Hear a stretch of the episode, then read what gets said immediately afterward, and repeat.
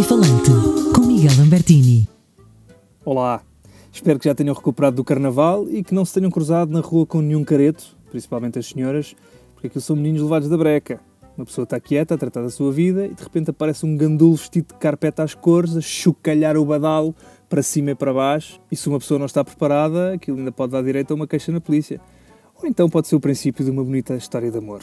Depende da perspectiva. Pessoalmente detesto o carnaval, provavelmente porque tenho algum trauma de infância. Quando eu era criança, nos anos 80, havia poucas opções de máscaras. Os rapazes vestiam-se de zorro, cowboy, pirata ou super-homem. As meninas de princesa ou, se tivessem óculos, de enfermeira. Coitadinhas.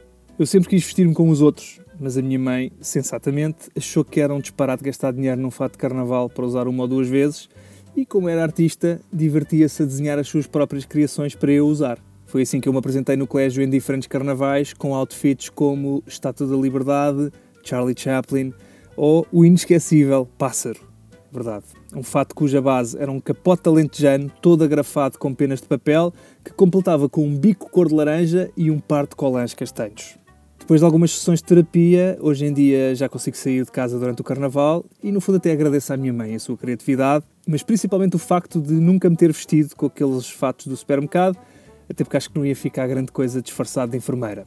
O carnaval é também aquela época em que volta e meia alguém se lembra de passar o Samba de Janeiro isto é um tema que infelizmente tem dizimado vítimas e vítimas por essas pistas de dança fora, é que o refrão, ao som da corneta, um gajo ainda dança. É? O problema é aquela parte do sempre assim, em cima, em cima, em cima, em cima, sempre assim, embaixo, e é aqui que normalmente há dois ou três aspirantes a dançarinos que rebentam o menisco ou fazem uma lombalgia de esforço e encostam às boxes o resto da noite. A não ser que estejam muito bêbados. E isso só se apercebem no dia seguinte, quando acordam no chão da sala com o cão a lamber-lhes os entrefolhos e, ao tentar escapar dessa ridícula situação, percebem que não conseguem levantar-se e que entraram na casa errada ontem à noite porque não têm cão. Bem, mas também ninguém quer saber o que eu faço aos sábados à noite, não é? Este ano, ao contrário do que é habitual no nosso país, tivemos um fim de semana de carnaval com boas temperaturas, o que permitiu que pela primeira vez não parecesse tão ridículo ver jovens seminuas a dançar samba na avenida principal da Covilhã.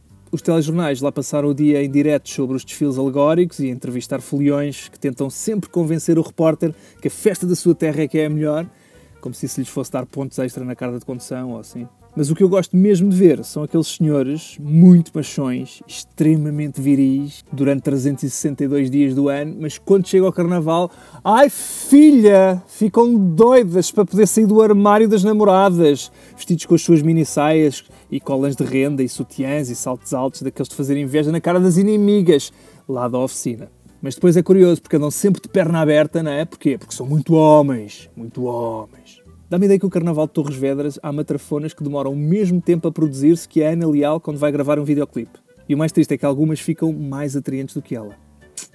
Bem, por hoje está feito. Obrigado por ouvirem isto. Um abraço. Até para a semana.